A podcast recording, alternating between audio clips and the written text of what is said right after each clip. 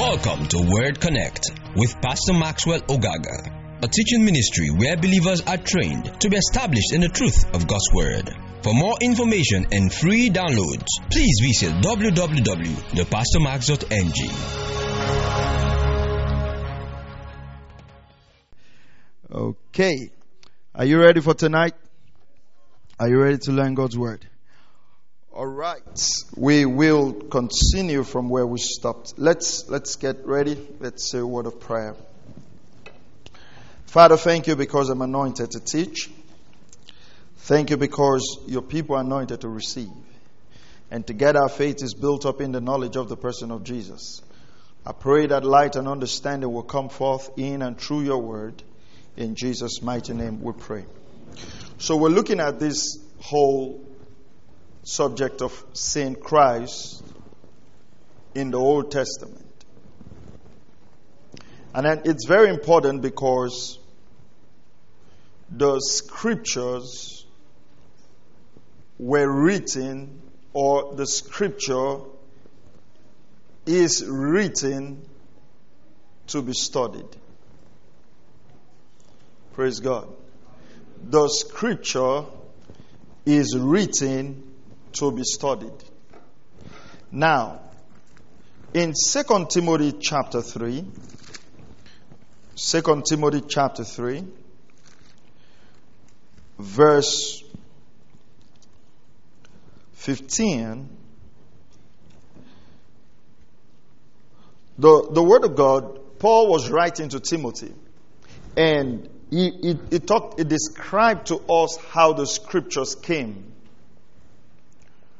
But he gave us the purpose, the ultimate purpose of scriptures.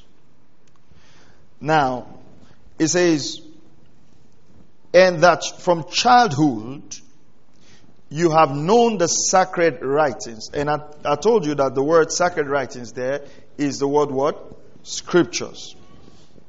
You have known the sacred writings, which are able to give you the wisdom. Now, pay very close attention to this. What wisdom does the scripture give to us? Can we see it? What scripture, what wisdom does the scripture give to us? The wisdom that leads to what? Now, you've got to pay attention to that. That, you know, there is wisdom for living, there's wisdom to manage relationship. Praise God. And there's wisdom in all of those aspects. But the primary purpose of Scripture is the wisdom that leads to salvation through faith, which is in Christ Jesus. Now, when you pay attention to that, you will realize that this is the summary of the Christian faith. This is the summary of Christianity. This is the primary purpose of the Bible.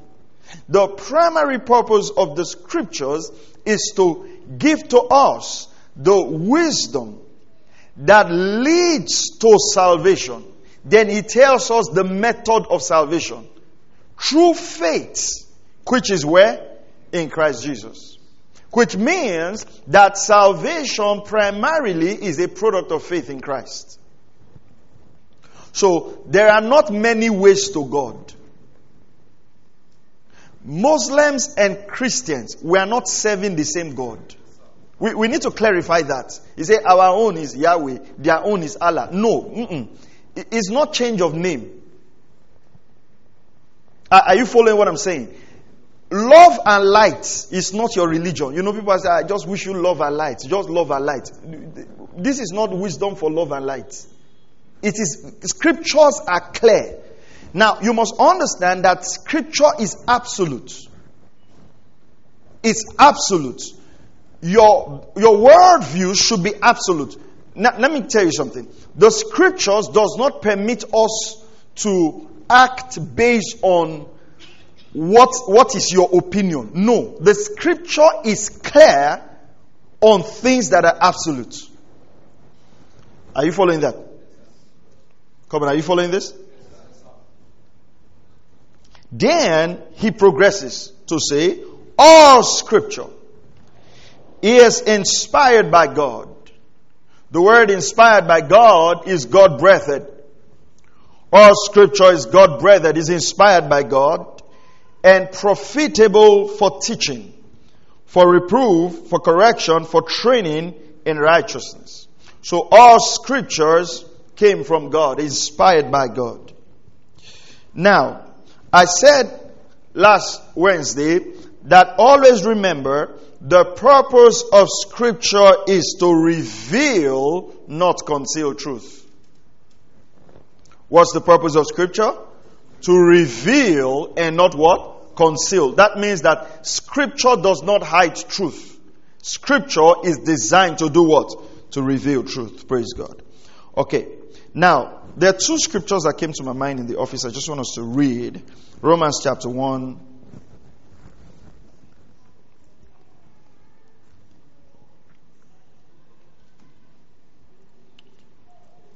Okay, let's just read this and I'll, I'll fit it somewhere. Romans 1 2 to 5. Romans 1 2 to 5. Paul, verse 1. Paul, a born servant of Christ Jesus, called as an apostle, set apart for the gospel of God. Now, read this verse very carefully because Paul is going to start giving a definition to what the gospel of God is. So he says, set apart for the gospel of God, which he, capital H E there, talking about God, promised beforehand. Pay close attention to that. The gospel was promised beforehand. What, what does beforehand mean? Someone says before your hand. What does beforehand mean? Before now? Before time. I like that. Before time. Right. So that means there was a gospel that was promised before that particular time. Fantastic. Which he promised beforehand through who? Through his what? Prophets. You know, uh, last Wednesday is like I went very fast. How many of you thought I was so fast on Wednesday? was pretty fast. Okay, so I'm slow now. Now, pay attention to this. The gospel of God was promised beforehand, but there were certain people that were used to proclaim this promise. Who were these people? The prophets. Pay attention to this. It means that the primary purpose of the prophets were actually to speak about the gospel and the promise of God. So that means when we read the prophets, what we should look for in the prophet is this promise. Now, you've got to understand something. Uh, nobody knew how Jesus would look. Nobody could, because many people came that they were Jesus. Nobody knew how the Messiah would look. So they had to make sure that they saw the Messiah. That's what we're going to talk about. They had to make sure that they saw the Messiah through the eyes of the scriptures. So the prophets spoke beforehand the promise in the Holy Scriptures. So, so when they picked up the Holy Scriptures, what they saw in the scriptures was the promise of the prophets. Very important. 3, verse 3, very important. Concerning his son, who was born of a descendant of David according to the flesh. So what that means was that the salvation that will come through Jesus, they had to identify this man. But this man called Jesus, who is the mediator of the new covenant, has to come from the seed of David. How will they know that this man will come from the seed of David? Because of what the prophets prophesied about David. So if a man came from the tribe of Benjamin and said, I'm the Messiah, of course it was not consistent with the prophets. Are you following this now? So you realize that from Genesis, God had been speaking about the seed of David, the root of David, the house of David, and he talks about the sure mercies of David. And the promises of God to David was that no, you will not lack a man who will sit on the throne. And that culminated in what? In the, in the, in the person of Jesus. So that means if we were living in the Old Testament, we would be careful about washing the house of David. So Jesus had to come from a specific lineage so that it will be consistent with the prophet. Now, understand something. The, the, the, scripture says that the scripture is inspired, you know, holy men of old road as they were inspired by the Holy Spirit. Now, these prophets lived at different times. First Peter will tell us how they got into here. But these prophets lived at different times. But all their prophetic words were consistent, pointing to the Messiah. Okay? Now, 4, verse 4, Romans 1. Who was declared the Son of God with power by the resurrection from the dead, according to the Spirit of holiness, Jesus Christ our Lord. So, uh, in that verse 3 and verse 4, it tells us about the nature of Jesus. It tells us about his humanity and it tells us about his divinity. Right? Right? Are you there? That according to the flesh, he was the seed of David. But according to the spirit, he was the son of God, being raised from the dead. Okay. Now, Romans. Now, you, you, it's, it's, a, it's a lot of reading. Then he, he goes on and goes on and goes on and goes on and goes on. Then in verse 16, he says, For I am not ashamed of the gospel, for it is the power of God for what? Salvation to everyone who believes. Now pay attention to the order. To who first? The Jews and what? To the Greek. For in it, what is the it? Find X. How many of you were in class when they always say find X? I don't like that question. What is the it? Find it. What is the it? Pay attention now. What's the it? You're correct now. It's there. It's open book test. For in it, in what? In the gospel, what is revealed? The righteousness of God is revealed. That is why Abraham was counted righteous. Because he was the first man to hear the gospel. Are you following this? Because until a man hears the gospel, he cannot be righteous. So in it, in the salvation message, the gospel, the righteousness of God is revealed. For it is written, for the righteous man shall live by faith. So you know that the just shall live by faith is not when talking about believing your shoes. When he says the just man shall live by faith, it means the man who is justified by believing the gospel lives by the faith of that justification that came when he believed the gospel. He doesn't live by works. Praise God. All right. So, go to Romans chapter 9. Um, Romans 9 verse 5.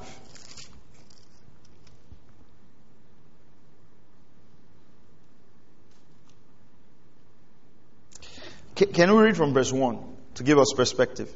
I'm telling the truth in Christ. I'm not lying. My conscience testifies this with me in the Holy Spirit that I have great sorrow and unceasing grief in my heart. For I could wish that I myself were accursed, separated from Christ for the sake of my brethren, my kinsmen according to the flesh. Verse 4 Who are Israelites, to whom belongs the adoption as sons, the glory, and the covenants. and the giving of the law and the temple services and the promises.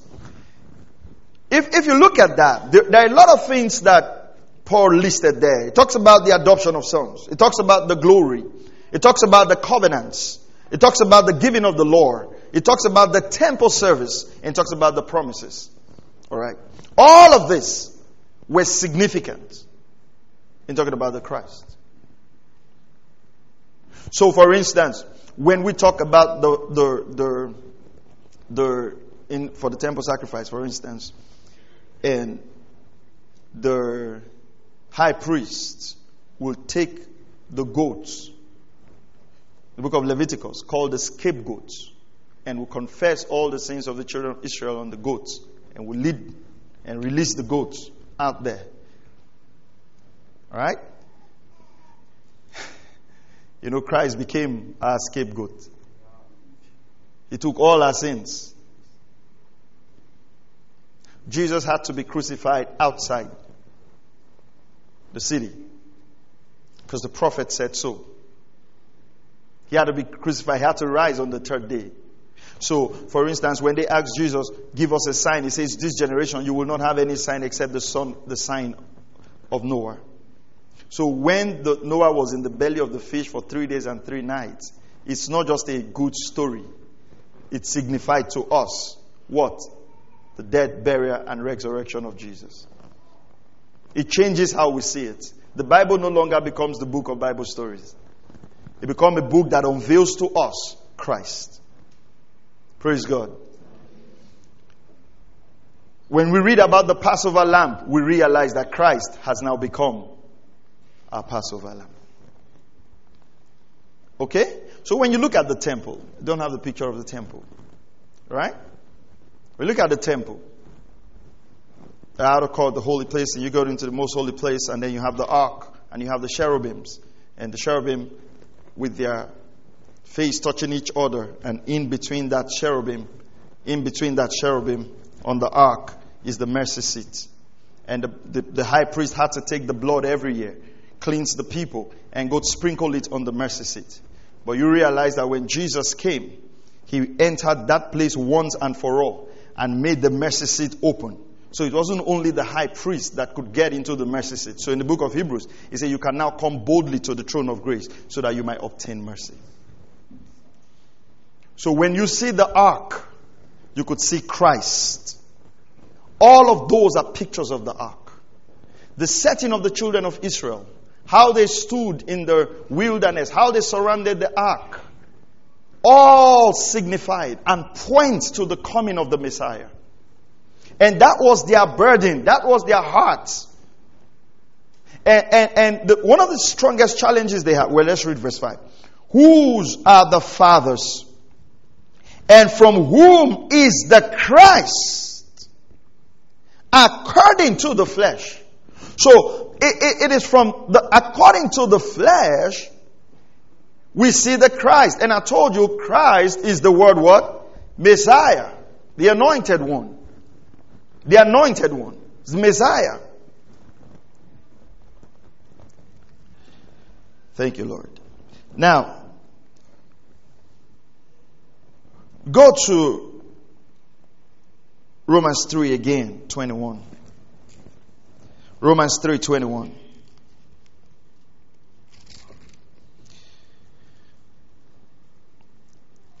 Remember what Paul said in what we read about the gospel being heard by the Jews first and then the Greeks, okay?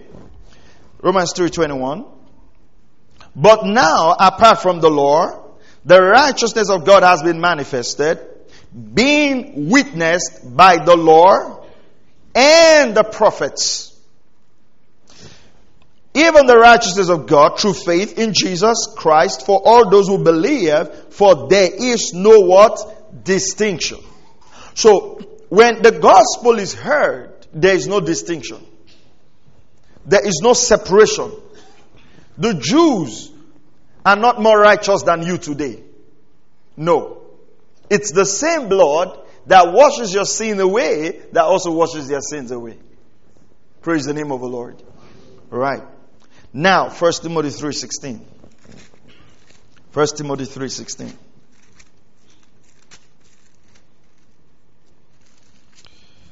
Pay very close attention to this. Uh, let's let's read. By common confession, great is the mystery of godliness. Now, this is why the, the Old Testament was very kind of important to them because this just tells us everything about redemption, right? He was revealed, the King James will use the word manifested. He was revealed in the flesh. Now, the key is how will they get the revelation of Jesus, the man who was revealed in the flesh? How will they identify that this man is revealed? They had to do that by the scriptures. He was revealed in the flesh, was vindicated in the spirit, seen by angels, proclaimed among the nations, believed on in the world, and taken up in glory. The mystery of godliness. He was revealed in the flesh. He was revealed in the flesh, vindicated by the Spirit, seen by angels, proclaimed among the nations, believed on in the world, taken up in glory. These few lines are very poetic expressions of the life of Jesus. Right? Summary. How many of you remember Solomon Grundy? Do you remember that? Yeah? You remember that? Okay. What was it about? Solomon Grundy. What was it? What, what happened to him on Monday? You don't remember again? Born on Monday, what happened to him on Tuesday? What happened to him on Wednesday? He married on Wednesday. Oh, I, I, on Thursday, what happened? He took ill. He didn't, he didn't give birth. And what happened to him on Friday? What happened? On, he died on Friday. He didn't make it up to Saturday. All right. So that's the brief life of Solomon Grundy. Just one week. All right. This is the brief of Jesus, revealed in the flesh, vindicated in the spirits, seen by the angels, proclaimed among the nations, believed in the world. But thank God he didn't die on Friday. He rose and was taken up in glory. Hallelujah. Without the resurrection, there is no Christianity. Without the resurrection of Jesus, there is no Christianity. Believers should be big on the fact that Jesus rose from the dead. No other religion can lay claims to the resurrection of the God they worship. No one. No other God can claim that they rose from the dead. And the claim is substantiated all over the world. Thousands of years. You know, people have fought the gospel. People have vowed that the gospel will not prevail. People have said all kinds of things against the gospel, maligned the gospel, maligned the Bible, said all kinds of things about God. But thank God that he rose from the dead. Hallelujah. Okay. Now Romans 3:21. Romans 3:21. But now apart from the Lord, the righteousness of God has been made known to which the law and the prophets testify, bear witness to. Alright? Testify, bear witness to. So I want you to pay attention to that. Now let's go to First Peter chapter 1 verse 10, which we'll, we'll anchor on.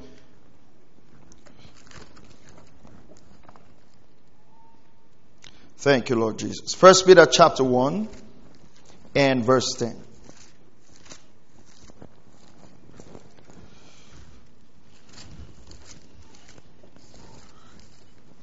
Now, it's important for us to realize that every one of the either prophets or uh, apostles stayed consistent with the claims of scriptures. First Peter chapter 1. Let's read from verse verse 10. As to this salvation, the prophets who prophesied of the grace that would come to you made careful searches. We talked about this on Wednesday, but I really want to slowly go to it. What did they make? careful searches. Alright?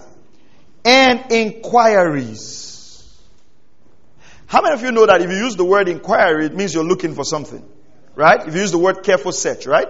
If I tell you, I'm looking for uh, my needle, search for it carefully. Right? I wouldn't use careful search if I was not really looking for something important. Do you, do you agree with that? Okay. So, that they make careful searches and inquiries. Okay. Seeking to know. So it tells us the object of that search. Seeking to know what? What person or time. Two things that they were searching for is the person and the time. Right? The Spirit of Christ within them, remember, holy men of old wrote as they were moved by the Holy Spirit, within them was indicating as he predicted the sufferings of Christ and the glories to follow. We talked about that, the sufferings of Christ and the glory to follow. Verse 12. Verse 12. It was revealed to them that they were not serving themselves, but you. In these things, which now have been announced to you through those who preach the gospel to you by the Holy Spirit sent from heaven, things into which the angels long to look. Do you remember what Peter, what Paul said in First Timothy? That the angels did what? Looked into it. I, I, I, I don't want to, I, I think it's very important that we understand the ministry of angels in the body of Christ. Uh, most of us, our concept of angels is from Christmas card. Okay? So we've got uh, uh, fat angels with trumpets that looks like bubble bees with wings. Two trumpets facing each other. Or We've uh, we've watched a lot of you know cartoon where an angel is flying from heaven and they always have long trumpets with wings.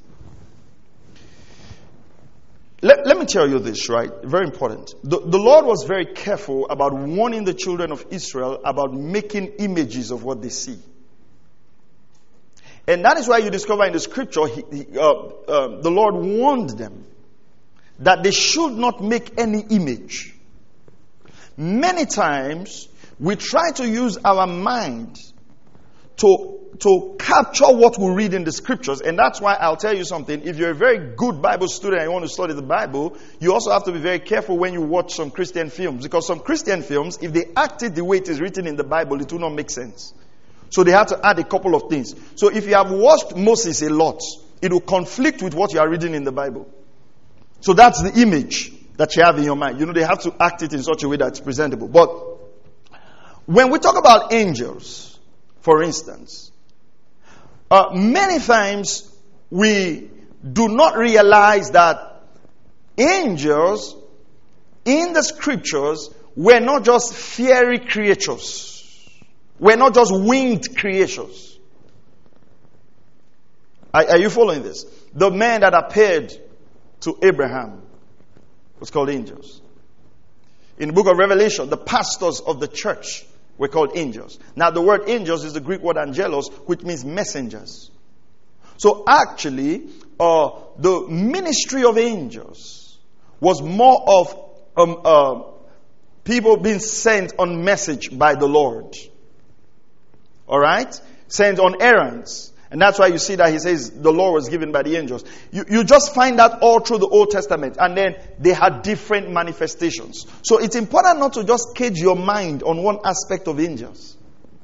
Some of you had met angels you did not know. Yeah, that's true. Some of you have met, some of you angels delivered you. Stood in a dark place, crying, nobody, and a bike man just showed up from nowhere and carried you. And then you go and say, ah, I saw one Abuki man. I mean, uh, do you understand that? You, because your concept is if it was an angel from the Lord, he should be flying with trumpet. I've come to rescue you. Enter, let's go. Enter, let's go. When you watch too much of Superman mixed with African magic and all of this, it makes you not to be able to understand scriptures. Some of you have also beaten angels. all right, First Peter.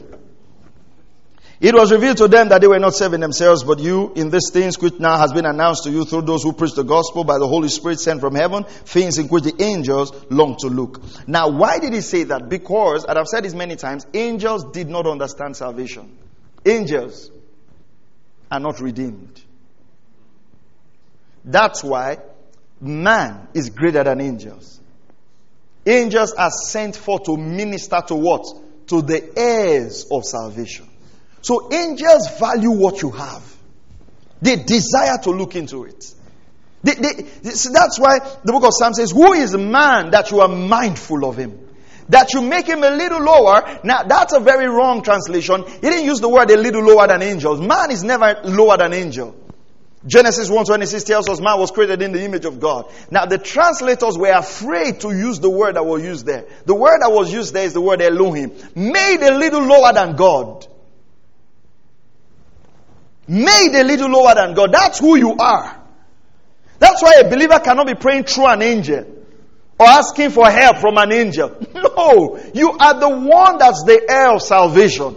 You are the one that the whole of creation is looking at and say, what is in man? What's so special that when this man fell, you didn't just collapse this project. You still had to come down Deny yourself. Throw away your glory. Put aside the glory and come down to redeem this man. What is special about man?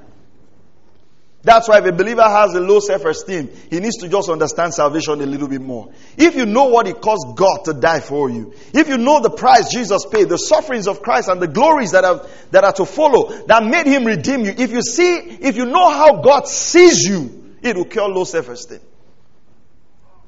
Are you following this now? Glory to God. All right. John 8:56 now says, "Your father Abraham rejoiced to see my day, and he saw it and was glad." John 8:56. Thank you, Lord Jesus. John chapter 8, verse 56. Your father Abraham Rejoice to see my day. And he saw it and was glad. So Jesus says Abraham saw his day. And Abraham rejoiced. And Abraham was glad. Go to Matthew 13. Verse 16 to 17. Matthew 13, 16 to 17, quickly. But blessed are your eyes because they see, and your ears because they hear. Verse 17. For truly I say to you that many prophets and righteous men, how many of you know Abraham was righteous? All right. Desire to see what you see they did not see it and to hear what you hear and did not hear. Jesus said many people desire to see these things. They were, there was a longing in their heart to see, to see my day, to see salvation, to see redemption, but they didn't see it. Praise God. Hebrews 11, 13. Hebrews 11, 13. Thank you, Lord Jesus. Hebrews chapter 11 and verse 13. All these died in faith without receiving the promises, but having seen them and having welcomed them from a distance, and having confessed that they were strangers and exiles were on the earth. Oh, let's read. I like this. And indeed, if they had been thinking of that country from which they went out, they would have had opportunity to return. But as it is, they desired a better country. That is a heavenly one. Therefore, God is not ashamed to be their God, for he has prepared a city for them. By faith, when Abraham, when, by faith Abraham, when he was tested, offered up Isaac, and he who had received the promise was offering up his only begotten son. Now, pay close attention here. Who else in the scriptures was referred to as a begotten son? Jesus. So, the, the experience of Abraham and Isaac was typifying for us the sacrifice of Jesus. You must realize that the scriptures recognize Isaac as the only begotten son of Abraham. It was he to whom it was said, In Isaac your descendant shall be called. He considered that God is able to raise people even from the dead, from which he also received him back as a type. The King James uses the word as a figure. So the the the crucifix, not the crucifixion, the death of Isaac, the, the the the whole sacrifice of Isaac, and the getting up of Isaac, and Isaac not dying, and God providing Himself a ram of redemption, was a figure to tell us that Jesus will be offered. And Jesus would also rise from the dead. Are you understanding that? Now you can take that and preach all kinds of message from it, but the scriptures understand what it's written there. You can say, bring your Isaac to the altar. You can say, tie your Isaac. You can say whatever you want to say about that. But that was a figure of who? Of Christ. Are you still here? Okay. Now, let's, let's look into this carefully. How does Paul see this? Galatians 3 verse 8. Galatians chapter 3 verse 8. Thank you, Lord. Galatians 3 8. The scripture foreseeing that God will justify the Gentiles. So one of the things they foresaw, pay very close attention to this, was the fact that the Gentiles were also going to be redeemed. Now you must understand something. All through the Old Testament, no other nation was permitted to walk in the covenant. No other nation had a right to the covenant. No other nation was called the nation of God. Only Israel is the nation of God. Praise God. Only Israel was the nation of God. None of them. But one of the things that the prophet foresaw was the fact that they were, other nations were going to come into the light. Other nations were going to come into revelation of salvation. Then he says, verse what now? Verse 8. The scripture foreseeing that God will justify the Gentiles by faith, preach the gospel beforehand, see that word again, to Abraham saying, what was the gospel that God preached to Abraham? All, how many nations? All the nations will be blessed where? In you. So then, those who are of faith are blessed with Abraham the believer. Okay, now, it's a lot of, uh, but you know, verse 13 says, Christ redeemed us from the curse of the law, having become a curse for us, for it is written, Cursed is everyone who hangs on a tree. In order, in order that in Christ Jesus, the blessing of Abraham might come on the Gentiles, so that we would receive the promise of the Spirit through what? faith. 15. Uh, Brethren, I speak in terms of human relations. Even though it's only a man's covenant, yet when it has been ratified, no one sets it aside or adds conditions to it. Now, the promises were spoken to Abraham and to his seed. Pay attention to this. He does not say unto seeds. That means when God was uh, uh, promising Abraham, speaking to Abraham, he wasn't just talking about the 12 tribes of Israel. It wasn't seeds, it was seed. And it's easy to miss that. Then he says, as referring to many, but rather to one. So when God was speaking to Abraham, Although that, that covenant was repeated with Isaac, Jacob, and the children of Israel, Ephraim, Manasseh, Joseph, and all of that, but all God was concerned about in that proclamation of the blessing was the seed. That means when we read the covenant of Abraham, Isaac, Jacob, Joseph, Ephraim, Manasseh, and all of those guys, when we see all of the blessings be proclaimed on them, it was indicative of Christ coming through them. That is why you will observe that God was very intentional that in every generation he found someone who kept the covenant. Because that promise had to go from one generation to the other until it culminates where? In Christ. So we had Cain and Abel. So we had Abel. And then Jacob, his brother. And Noah found grace in the sight of God. Where the whole world was going crazy. Noah found grace. So you find that even in the Old Testament, grace found some people and picked them to sustain that covenant. Grace came, found David, to sustain that covenant. That's why for some of you, if grace has found you, you don't know what God is, is using you to sustain for the next generation. That's why you've got to be careful about your life. Because God can pick you up to preserve you, to preserve what He's doing on the earth to the next generation. All right? Now look at this. So that seed is Christ. What am I saying? What am I saying is this? What I am saying is this. The law which came 430 years later does not invalidate a covenant previously ratified by God, so to nullify the promise. What he was trying to say is that this promise had been made to Abraham. So when the law even came 430 years after, it does not invalidate the gospel God preached to Abraham. The law does not invalidate anything Abraham did. Abraham was never under the law.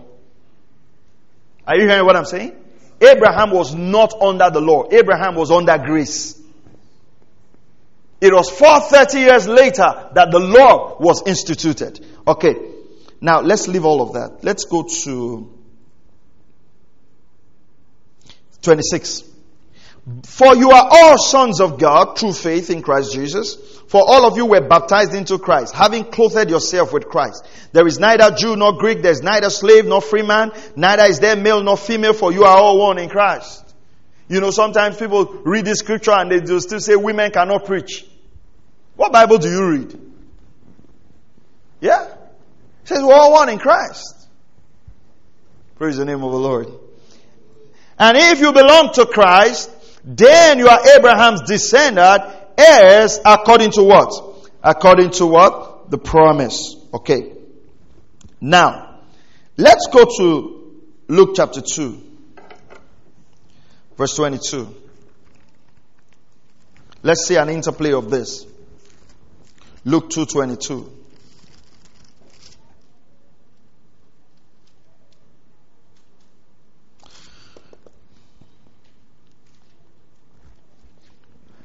Um, am I right there? This is Luke chapter 1. Luke chapter 2, verse 22. We, we can read from verse 21, right? So you realize one of the things that Jesus had to do, Jesus had to go through all the rudiments of the law. And funny enough, there are some people who still take this, these laws and want to implement them in church today, which makes it a little bit tricky. And when eight days had passed before his circumcision, his name was then called Jesus. The name given by the angel before he was conceived in the womb. And you know the word Jesus, the purpose, so his name shall be called Jesus because he, can, he will save his people from the sin. And when the days for their purification according to the law of Moses was completed, they brought him up to Jerusalem to present him to the Lord. Now you must observe something that Jesus had to fulfill the requirements of the law because if he did not fulfill the requirements of the law, he would not qualify to be the Messiah. Let me explain something about God. If God sets a law in place, if God sets a, a law in place, because God is also just. Now, we're not taking away from the sovereignty of God, but pay attention to this. Because God is also just, He will walk through that law so that there will not be a place where man will say, Well, you broke your own law. Are you following what I'm saying? So, let me give you an example. Do you rea- let's say you have power like God. Hmm? Just think now. Assume you have power like God. You now created two men to stay in a garden for you, right? And they messed up. What will you do? Will you come down to redeem man? You just keep both of them and say, We are starting again. We are starting again. Is that not what you do? I mean, that's what I would do. I'll just keep both of them, bury them. At least nobody knows. Nobody has written. Say, Let's start again. Do you get what I'm saying? But God didn't do that. Because the authority has been given to man on the earth, and if man needed to be redeemed, there had to be that legal process of redemption. That is why pay very close attention to this, it will help you. That's why the scripture calls Satan the accuser of the brethren. You don't accuse people if you don't have legitimate reasons. Are you following what I'm saying? So he accuses the brethren before God. So what God do, what Satan does is that he takes legitimate reasons and accuses you. And that's why when the scripture says give no room to him, is don't make it possible for him to bring up accusations against you. And like it, like with Job, you know, he couldn't bring anything against Job. But some of us, some of us, you say that we just ask God, how many? he said, how many? Which type?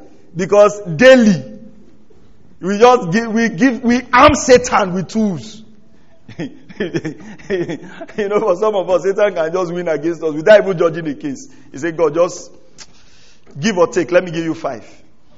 Without even thinking. Even if you don't say, God, I cancelled the 10 of yesterday. Give this person one. All right, let's go. Okay. Where are we? okay. Interesting, right? But you know, the scripture also says this, right? Let me balance that up. but the scripture also says this, right? It says that if we confess our sins, He is faithful and just to forgive us. See that word there again? Not only is God faithful, just, that's a legal word. That's why Jesus had to pay for your sins so that there will be a justification for disannulling the accusation of Satan. So the spiritual world is not just anywhere face world. Are you hearing what I'm saying? That's why as a believer, you must know who you are in Christ.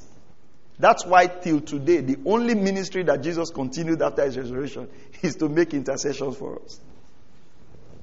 And how will he do that? So the confession of your sin you admit guilt to your advocate. And then your advocate is now um, enabled to take up your case.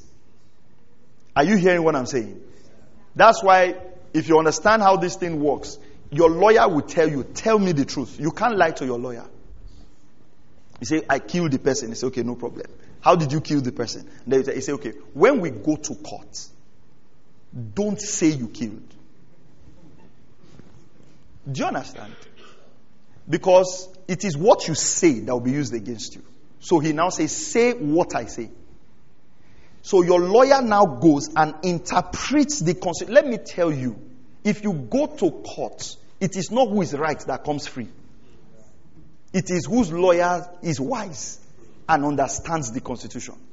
So God now, Christ takes your place. You confess your sin to Him. You admit your guilt to Him. He forgives and He cleanses you. Then He takes your place in intercession and pleads the blood and talks about the redemption, how He took your place. You become in Christ and then you walk away free. Are you hearing what I'm saying? You know, maybe this will help somebody. You know, sometimes some of you sin and you think that God does not know. You, you know, you, you just think God does not know. So you just pray in tongues to cover it. and God is saying, when you are done, let's talk. You know, some of you are like that. You just feel, I mean, I mean, you can be praying to go to your girlfriend's house. Now you be praying that God will help you, that he, she will be at home. And you know what you want to do. Say, Lord, do, let her not go. Let her not go. Help us, Father. Help us, Father. Help us, Father. Yeah, I mean, okay. So we're in Luke chapter 2, verse 22, right? It says, And when the days of their purification according to the law of Moses was completed, they brought him up to Jerusalem to present him to the Lord, as it is written in the law of the Lord. Every firstborn male that opens the womb shall be called holy to the Lord. Pay attention to this. Those of you who talk about the redemption of firstborn, the law states that everyone that opens the womb, whether animal or man, belongs to God. It is when you now want to use that person for yourself that you now pay the redemption. It's like you are buying that person Listen carefully. Oh. It's like you are buying that person from God. Are you hearing what I'm saying? So by default, every firstborn belongs to God. Every firstborn is not cursed. So by listen, by default, if you are a firstborn, know that you belong to God. Like me. It's if my father wants me that he needs to redeem me, but he doesn't want me. He left me to God. Do you understand this? So that whole theology of that every firstborn is cursed, they need to be redeemed, even basic without inter look at it here now. Every firstborn male that opens the womb shall be called holy to the Lord. It was the law of God, including animals. I mean, you hear preachers today say, if you are firstborn, you are cursed, you need to be delivered. What's this whole thing about deliverance about? A preacher shouldn't be going about looking for demons. Praise God. All right. Thank you, Lord. Okay. And there was a man in Jerusalem whose name was Simeon. This man was righteous. Remember what we read before in First Peter that righteous men they desired this thing, okay? And devout, looking for the consolation of Israel. Remember what we read in First Peter? They were carefully doing what? Searching and doing what? Inquiring. So this man was one of them. And the Holy Spirit was upon him. Remember what we read in Peter? The Holy Spirit within them was what? Indicating. Do you remember that? Okay. Verse 26. And it had been revealed to him by the Holy Spirit that he would not see death before he has seen the Lord's Christ. Wow, this is powerful. And he came in the spirit into the temple. And when the parents brought in the child Jesus, to carry out for him the custom of the Lord. Then he took him into his arms and blessed God and said, Now, Lord, you are releasing your bond servant to depart in peace. I, I found the life of Simeon interesting. How does God keep a man alive and say, you know what? I just want you to see Jesus. And when you see him, you can die. Glory to God. You know what I learned from this scripture practically? It means God's promises to you can keep you alive. Oh, God's promises to you can keep you alive. Nothing you, you could have done to Simeon will make him die. Because what was happening? He was waiting for the consolation of Israel. God's word has the ability to keep your body from death. God's promises. That's why for some of you, you know you live very long because when you look at your life now, look at the promises, you know it's still far. I mean, are you hearing what I'm saying? God spoke to you about your children, spoke to you about your children's children, spoke to you about thoughts you do in the nations. I mean, you just know. Glory to God. All right. And he came in this, uh, uh, verse, verse 29. Now, Lord, you're releasing your bond servant to depart in peace according to your word. For my eyes have seen what? Do you realize he did not say, My eyes have seen Jesus or my eyes have seen the child?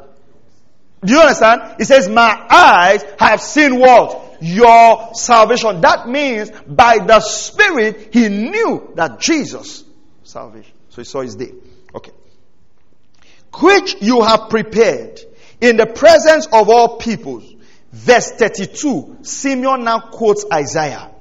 A light of revelation to the Gentiles and the glory of your people Israel. So Jesus was a light of revelation to the Gentiles and he was the glory of his people Israel. And his father and mother were amazed at these things scripture being said about him. They didn't, they didn't have a clue.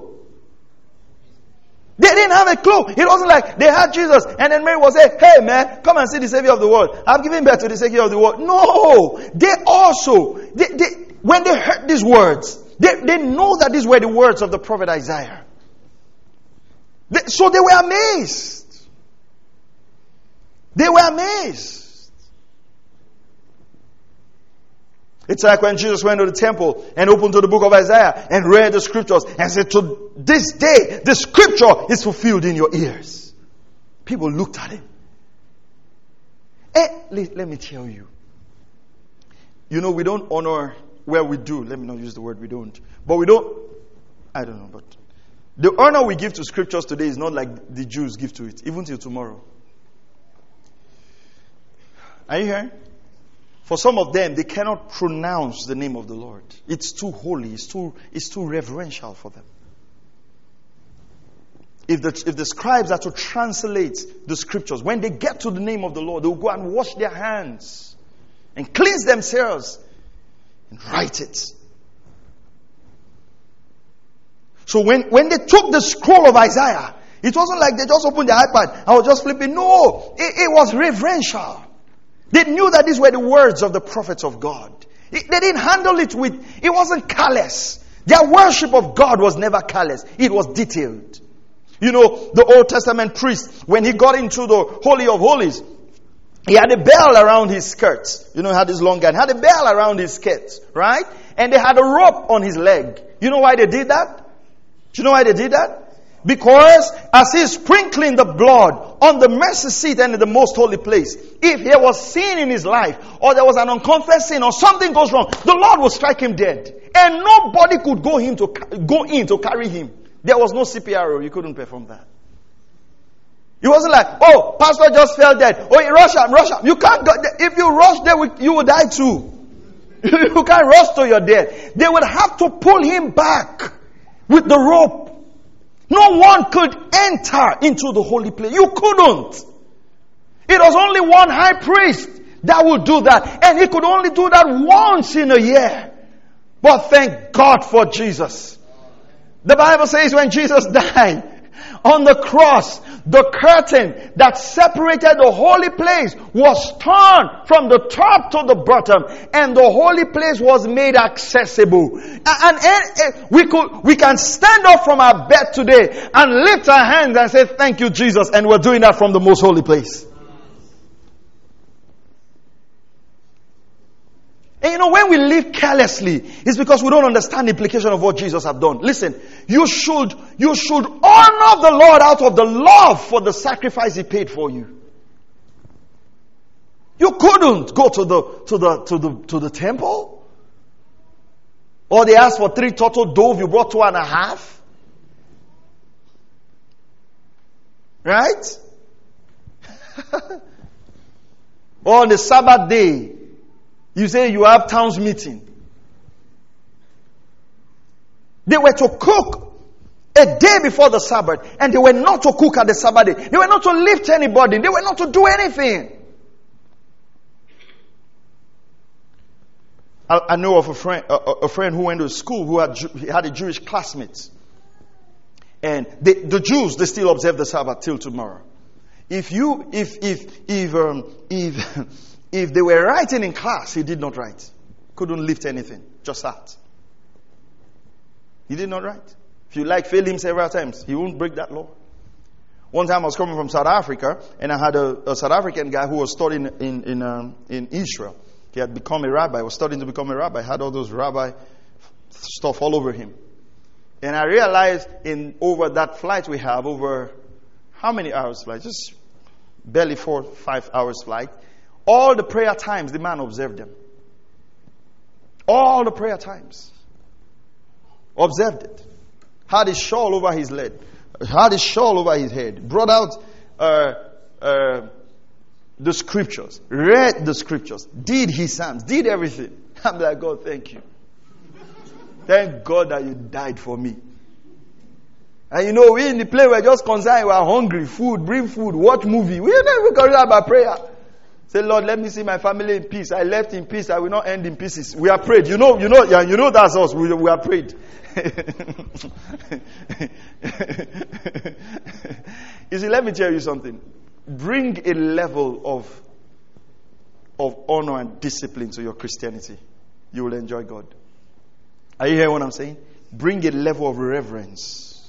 When you read the word, do it reverentially. Learn it. Bring a level, let me put it, bring a level of orthodoxy into your worship. Thank God for grace.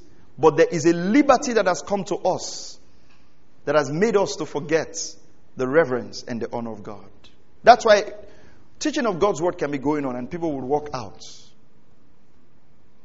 and take calls, do whatever they want to do. God's word can be taught and people are busy writing short notes to each other. See, Pastor, I told you our pastor is funny and they write notes. And, and, and I'm teaching the Word of God. And I'm reading the scriptures. Are you following this now? There is a reverence around the things of God that we need to restore, especially in the Pentecostal faith. You know, when you go to the Orthodox churches, when they are reading God's word, everybody will stand. We call them old school, but there is a reverence. You know, Orthodox churches, when you come late and prayer is being made, they would lock the door, keep you outside. When the priest was reading the word,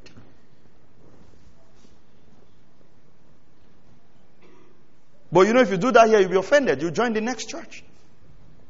How can they lock the house of God? Say, if I don't mind, they're stupid. They're not the house of God. I'm the house of God. Second Corinthians say, I'm the temple of God. And you know, let me teach. Luke 2:34. And Simeon blessed them and said to Mary, his mother, Behold, this child is appointed for the fall and the rise of many in Israel, for a sign to be opposed. A sword will pierce even your own soul to the end that the thoughts from many hearts may be revealed. And there was prophetess Anna, the daughter of Phanuel the, of the tribe of Asher. She was advanced in years and had lived with her husband seven years after her marriage. And then as a widow, I like this, to the age of 84. 84, she was still coming to church. She never left the temple. She said, ah, my husband has died. What am I serving God for? She never left the temple. Serving night and day with fasting and prayers. You would, okay, let me ask you, sir, let me ask you this question. What is an 84 year old woman looking for? Serving the Lord with fasting and prayer. Is she looking for a husband? 84 years old. She never left the temple. Serving the Lord in fasting and prayer. Here you are, 25, 26, 27. You can hardly fast. Look at the discipline. The old widow, 84 years. She never left the temple. Serving night and day with fasting and prayer. What was she fasting for? Not a car, not a house. The Spirit was indicating something in them. They were looking for the redemption of Israel. Look at this. At that very moment, she came up and began giving thanks to God and continued to speak of Him to all those who were looking for the redemption of Jerusalem. Something in her picked up that this is the Messiah. Hallelujah. Praise the name of the Lord. Now, let's go to Isaiah 9 1 because that's where um, Simeon get, got that quote from that phrase. Remember that phrase? A light of revelation to, to the Gentiles. Praise God. And the glory of your people Israel. Go to Isaiah chapter 9, verse 1. Hallelujah. Thank you, Lord. How many of you are grateful that Jesus paid the price for us? I'm telling you, boy. I'm telling you. Oh, glory to God. I'm telling you. I'm telling you. Thank God for the Lord Jesus Christ. Isaiah chapter 9, verse 1. It's a long reading, but we will um, we will stop at verse Let's let's look at Isaiah 9, 1 to 3. But there will be no more gloom for her who was in anguish. Okay? Um, in the earlier times. He treated the land of Zebulun and the land of Naphtali with contempt. But later on, he shall make it glorious. By the way of the sea, on the other side of Jordan, Galilee of the Gentiles. Now, when you read this, it doesn't make sense. It really doesn't make sense. What is he saying? But what he was trying to say in brief was the fact that there was gloom in all of this land. But now Jesus was going to conduct his ministry by Galilee, by that very land. And what's going to happen is going to bring joy. It will be glorious. So when you read Isaiah chapter 9 verse 1, it was descriptive of the Savior, the Messiah, conducting his ministry along the lines of Galilee. Verse 2 tells us more. The people who work in darkness will see a great light. So when he says we'll see a great light, what light was he talking about? It was Jesus. Praise God. Are you still here? Alright. Those who live in a dark land, the light will shine on them.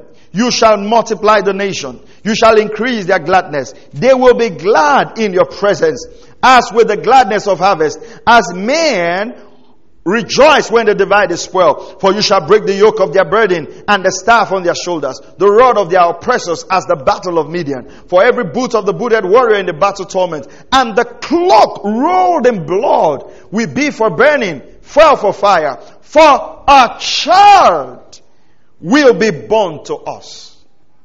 A son will be given to us. And the government will rest on his shoulders and his name will be called what? Wonderful, Counselor, Mighty God, Eternal Father, Prince of Peace.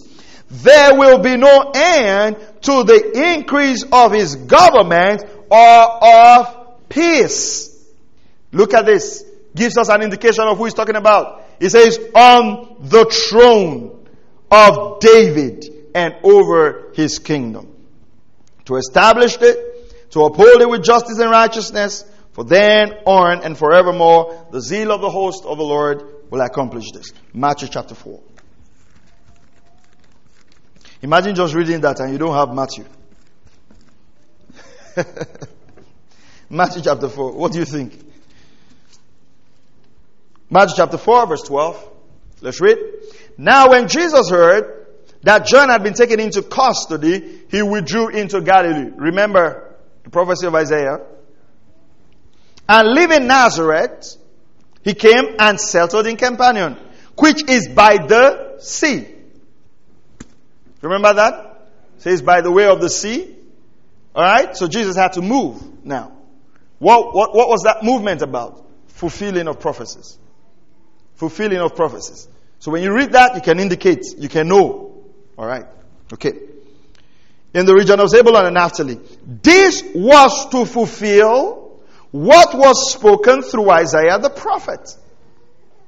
The land of Zebulun and the land of Naphtali by the way of the sea beyond the Jordan, Galilee of the Gentiles, the people who were sitting in darkness saw a great light.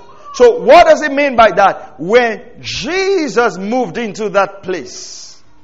Come on. Come on. The new light had come. Are you following this? All right. And those who were sitting in the land and shadow of death, upon them the light had dawned. I, I don't have time to explain. Let me throw it there if you want to study. The shadow of death was actually speaking of the law. Because the law is a shadow, Christ is light. All right? But when Christ came, remember what we read in Corinthians? When you read the law, a veil is upon you. But when you turn to the Lord, what happens? That veil is removed. Those who were in the shadow of death, upon them a light has dawned. From that time, Jesus began to preach and say, Repent for what? The kingdom of heaven is at hand. I've explained that word to you, right? What at hand means. All right. Okay, let's look. Let's look at Moses quickly. We, are going to uh, sing a bit. All right. So uh, those of you who sing, we're going to sing. Can I can I choir sing Hebrew songs? We're going to look for one ancient Hebrew song. But we'll sing a song of thanksgiving to the Lord, just thanking and honoring the name of the Lord. All right? Daniel 8:15. You know a lot of the songs we sing today, we sing them about ourselves, right? Hello. Do you think a lot of the songs we sing today is about honoring God? Huh? Hey, come on now. Help me. I might be wrong. Hmm? You know, most songs are not about extolling the greatness of God, right? It's not about honoring Him. It's not about, you know, even when you sing, Lift Jesus lift Him, lift Him, lift, lift Him higher, lift Him, lift Him, lift Him. we are very careless in our worship. and everyone wants to lift him, we lift him and throw him up. Lift him, lift him lift him higher, lift him, lift him lift him. you know, you know, sometimes I wonder how God feels. I really wonder. Sometimes I feel for him. Because it's, it's a lot about us. Yeah? You know, people that you just sing a song, maybe you just sing a song, we bless the name of the Lord, we just worship Him, we bless Him. They won't be moved. But just sing, He has blessed me. Oh, they remove suits. You know, it, once it's about them, then energy comes. Once it's about Him, so let's go do quickly. God then, God is not, how do I put it? Deuteronomy 18, verse 15. This is what Moses said. It says, the Lord your God will raise up for you a prophet like me from among you. I read this and I was like, God, what a statement. What boldness this man had. What walk this man had with God. How will a man stand before the whole nation of Israel, over 3.5 million people, and says, you know what, guys? Oh, a prophet like unto me will God raise up for you. This man was, was, was amazing. Moses was the real deal. And you know, it was the people who God called him to lead that killed him. Asking for water, water, water, water, water. And God says, Speak to the rock. And you know, Moses was so special. At the time, the Lord wanted to destroy the children of Israel. And he says, I'll make a nation from you. And Moses says, No. He says, If you would do that, he says, blot my name from the book of life. How did he know his name was in the book of life? He said, you, you can serve God with confidence. How did he know? And you hear people today say, you know, because for some of them, he, said, that day, that day, nobody will know. Even who you think we go, we not go. Even who is, you know, it's like booking. You know, just do that you're on standby.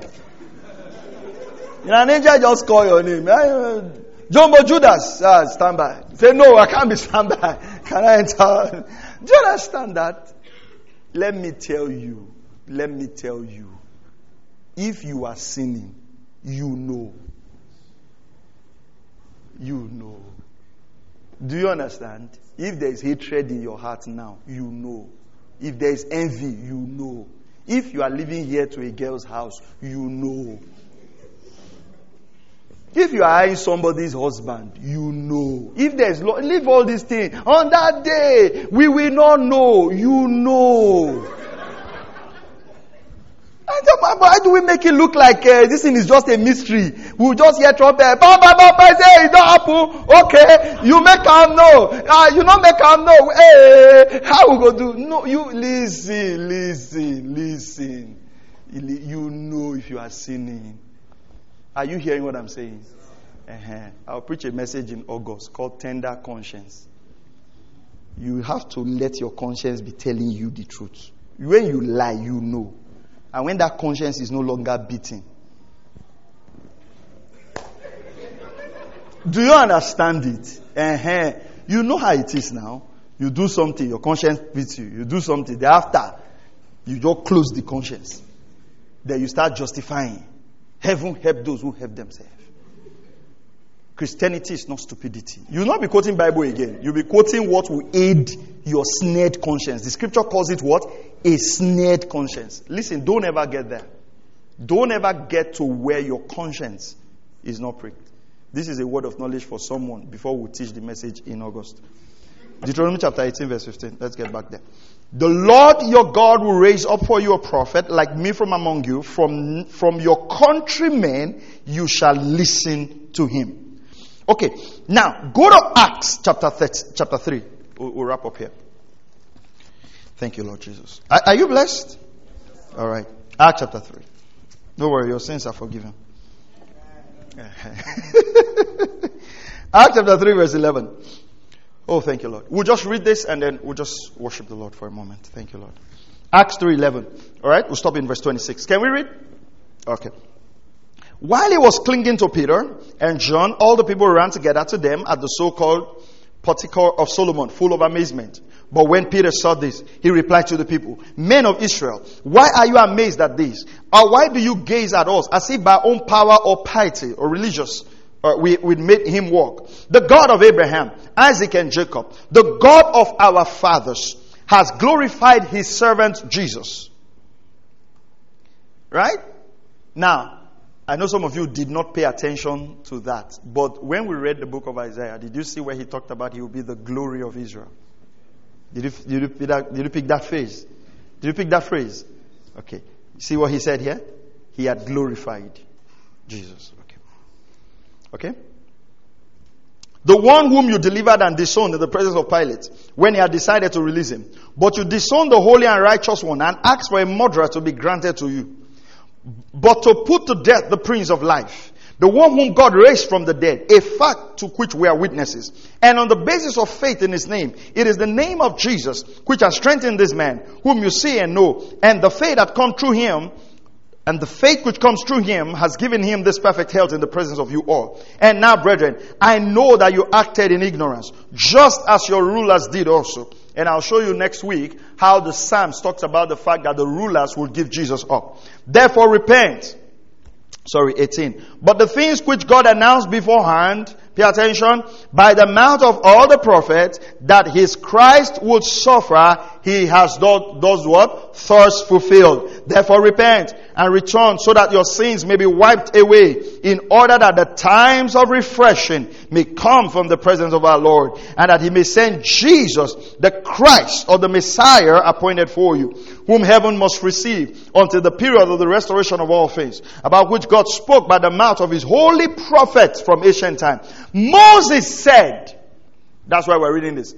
I, I didn't want to just start from verse 22. Moses said, the Lord God will raise up for you a prophet like me from your brethren. To him you shall give heed to everything he says to you. And it will be that every soul that does not heed that prophet shall be utterly destroyed from among the people. And likewise, all the prophets who have spoken from who? I didn't hear you. From who?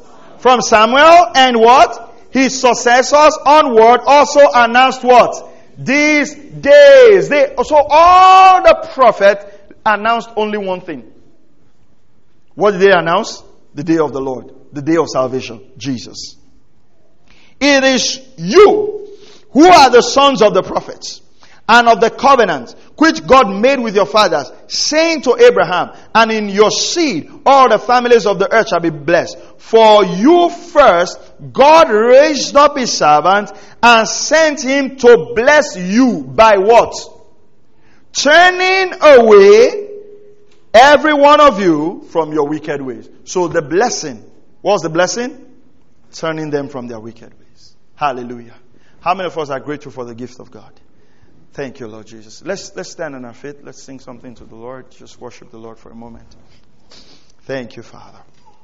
Oh, let's lift our hands and just honor the Lord and just reverence Him and say, Father, we're grateful.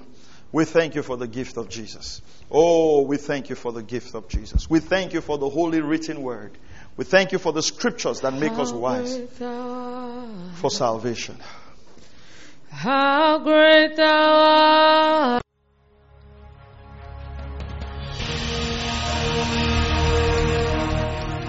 Thank you for listening to Word Connect with Pastor Maxwell Ogaga.